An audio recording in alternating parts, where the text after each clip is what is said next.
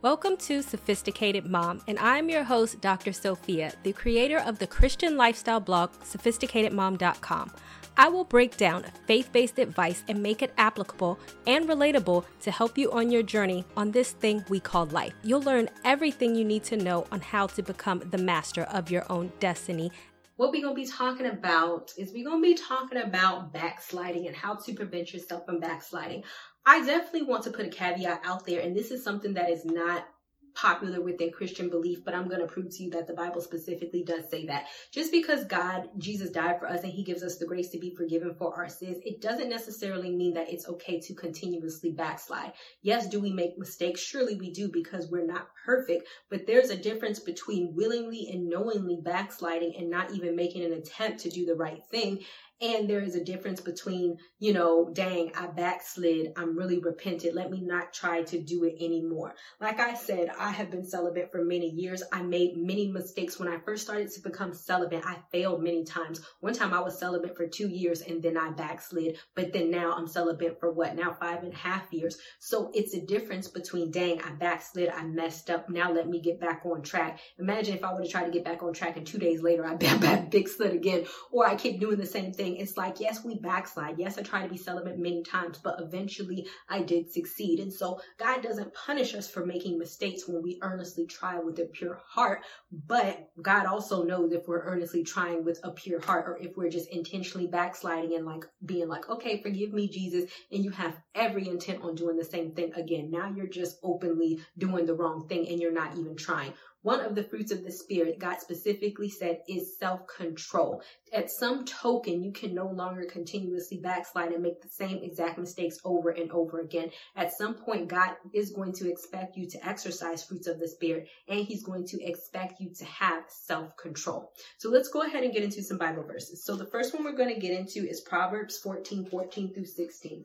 And it says, The backslider in heart will have to feel the backslider in heart will have his fill with his own word and his rotten ways, but a good man will be satisfied with his ways, the godly thoughts and actions which his heart pursues and which he delights. The naive or inexperienced person is, e- is easily misled and believes every word that he hears but the prudent man is discreet and astute and considers where he is strong.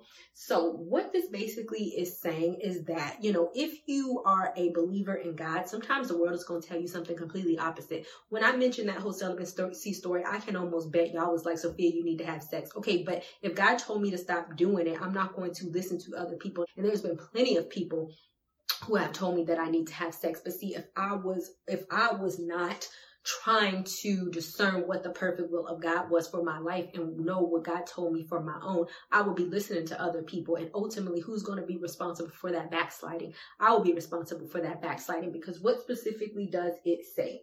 A good man will be satisfied with his ways, the godly thought, and this is in parentheses, the godly thought and actions which his heart pursues. So if God is speaking to your heart and he's telling you to perform a certain action or to stop doing something, that is what you're satisfied with. You're not satisfied with, and what does it say? A naive or inexperienced person is easily misled and believes every every word that he hears. Because it's like, okay, but who are you living for? Are you living for God or are you living for other people? Are you just going to believe that the world says this is okay? You're supposed to be doing this when you know for a fact that God has set has told you other otherwise.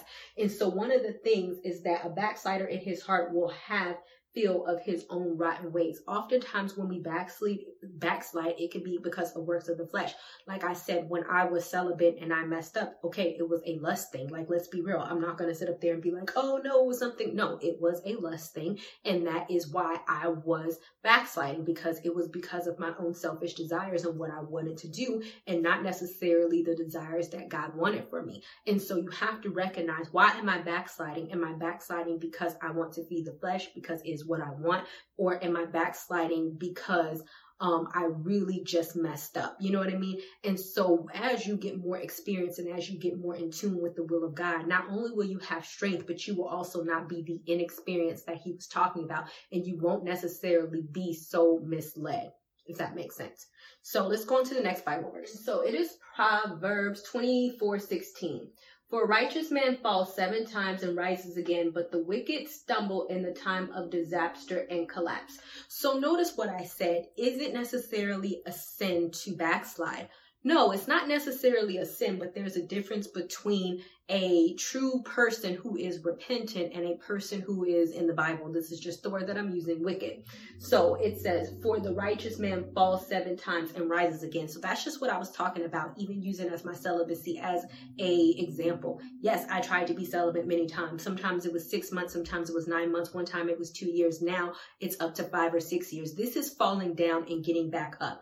Notice this is not, oh, I was celibate for one week and then I messed up and then a month and then and then I messed up and then another 2 weeks and then I messed up. You know, if it's the same type of thing, like yes, even if that was the case, you should show some type of improvement somewhere. At least you're getting back up with the intent of not sinning again. When I had sex, I was like, I am not going to do this again. And even when I did, I didn't set my mind on doing it. And afterwards, I'm like, I'm not going to do this again. I got back up and I got better and I got better and I got better.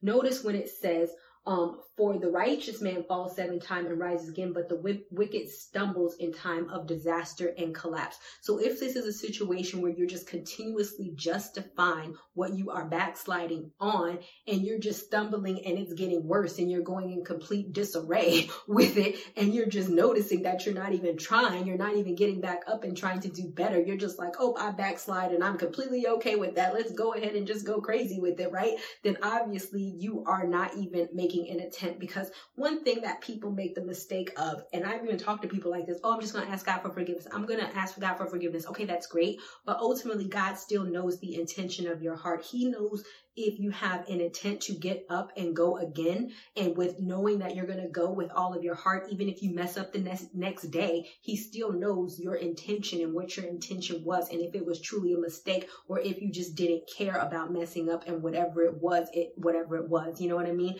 So so don't try to masquerade and put blinders over god's eyes and say oh i messed up in forgiveness because he knows how much intent and how much you actually tried to not do something or to try to backslide whether or whether you were just like, oh, it's all good. I'll ask for forgiveness tomorrow because you still have to try. So the next Bible verse we're going to get into is Jeremiah 8 5. And what it specifically says is, do not, I'm going to start from um, 8 4 actually. Do men fall and not rise up again? Does one not turn away from God and not repent and return to him? Why then has the people of Jerusalem turned away with perpetual turning away from me? They did, they hold tightly to deceit, idolatry. They refuse to repent. And I want you to remember that and return to God. And so what he's saying is like, this is what I was talking about. It's like repentance is more than just being like, oh God, please forgive me. And it's not the intention of your heart because the intention is to truly want to turn back to God and return to what he is telling you to do. And so this is goes back because if you remember the Bible verse that we just read, it kind of repeats this. Do men fall and not rise up again? That's what you should do, right? Does not one turn away from God and not repent and return to Him? So it's like you still have to return to God.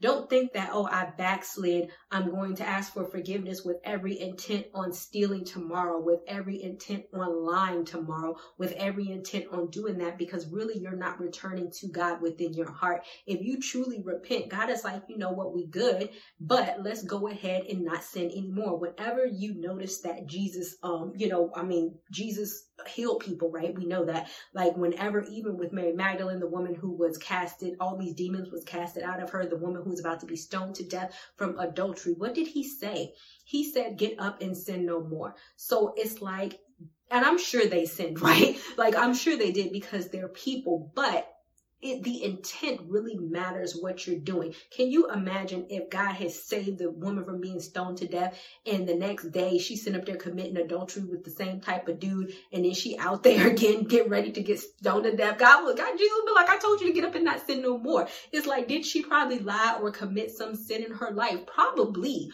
but you can't then repent right there and be like, oh wow, that was a great lucky break. God saved me. Let me go back and do the same thing because Jesus is just to come back and do it again and he's going to draw in the sand and say, those without sin cast the first stone and you're not going to stone me to death if I commit adultery again. It's like, no, you probably will get stoned to death the second time because you keep doing the second, the same thing. So even you have to know in regards to backsliding or what I've known in my personal life, and you can watch my video, I'll post it down below on when I decided to finally become celibate, is I noticed that after I kept continuously falling and failing in my celibacy journey, consequences started to come with that.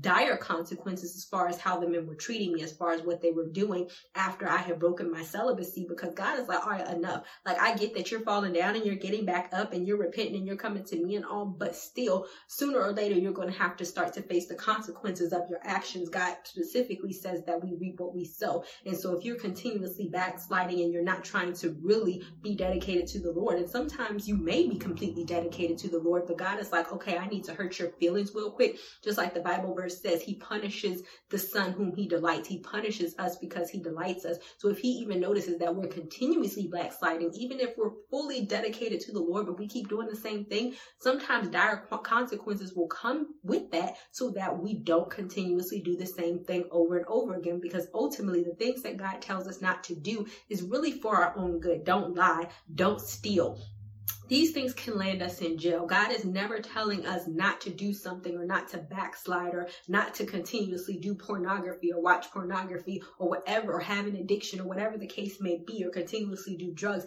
He is not saying, hey, you know, you don't do those things. He's saying don't do those things because ultimately they can kill us. They can land us in jail. They can hurt us. It's not like he's just saying it to waste his breath and really these things are good for us and he just doesn't want us to enjoy life. There are reasons for that. And I think, and I think that when you ultimately realize that, that will keep you kind of from backsliding. If by chance you're addicted to drugs and you're like, hey, I've done drugs a whole bunch of times and you even hear stories about this, even people who continuously relapse, that one last time that they might relapse, they might overdose. Yeah, they did drugs a whole bunch of time. And this one time that they decided to relapse, they overdose because you don't know the consequences. So the fact that they did not relapse, um, yes, that gave some effort, but you have to understand that every time you do decide to backslide, you are putting yourself at risk and you are opening yourself up to the consequences of whatever it is that you're backsliding in. And that might be the one time if you weren't, if you having sex without protection and you decide not to be celibate,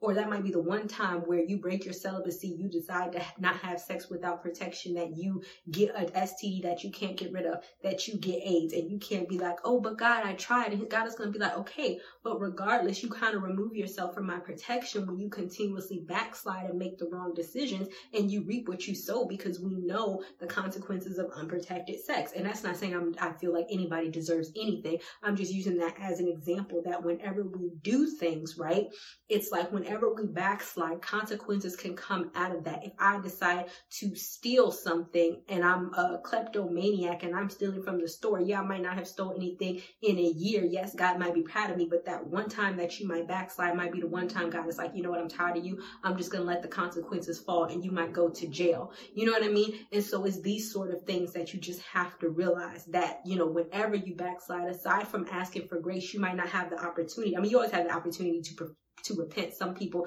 don't if you're going to die or whatever. But, you know, you might have the opportunity to repent, but it might be too late. The consequences might have already have fallen by the time you get around to repenting because the action of backsliding and whatever it is, is still the action and you still reap what you sow, regardless of praying, repentance, and any of that. You still can reap what you sow. The fact that you don't reap what you sow is God just shining favor on you, but that's still an actual, um, consequence of what you might be doing, if that makes sense.